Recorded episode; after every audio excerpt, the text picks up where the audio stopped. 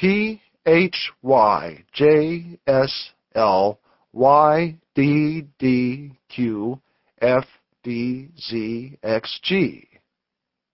The man who held in his hand the document of which this strange assemblage of letters formed the concluding paragraph remained for some moments lost in thought.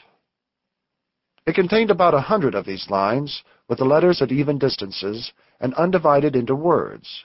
It seemed to have been written many years before, and time had already laid his tawny finger on the sheet of good stout paper which was covered with the hieroglyphics. On what principle had these letters been arranged?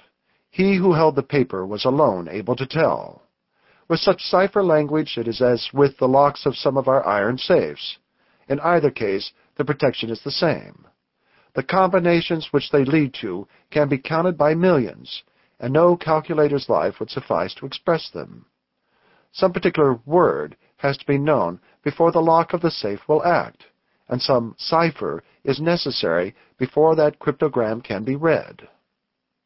He who had just reperused the document was but a simple captain of the woods. Under the name of Capataz do Mato are known in Brazil those individuals who are engaged in the recapture of fugitive slaves. The institution dates from 1722. At that period, anti-slavery ideas had entered the minds of a few philanthropists, and more than a century had to elapse before the mass of the people grasped and applied them.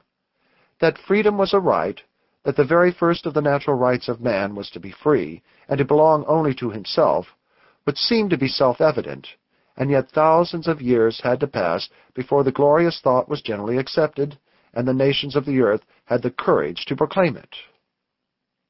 In 1852, the year in which our story opens, there were still slaves in Brazil, and as a natural consequence, captains of the woods to pursue them. For certain reasons of political economy, the hour of general emancipation had been delayed, but the black had at this date the right to ransom himself the children which were born to him were born free. The day was not far distant when the magnificent country into which could be put three-quarters of the continent of Europe would no longer count a single slave among its ten millions of inhabitants.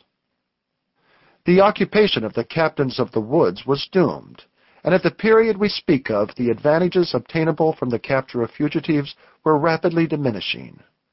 While, however, the calling continued sufficiently profitable, the captains of the woods formed a peculiar class of adventurers, principally composed of freedmen and deserters, of not very enviable reputation.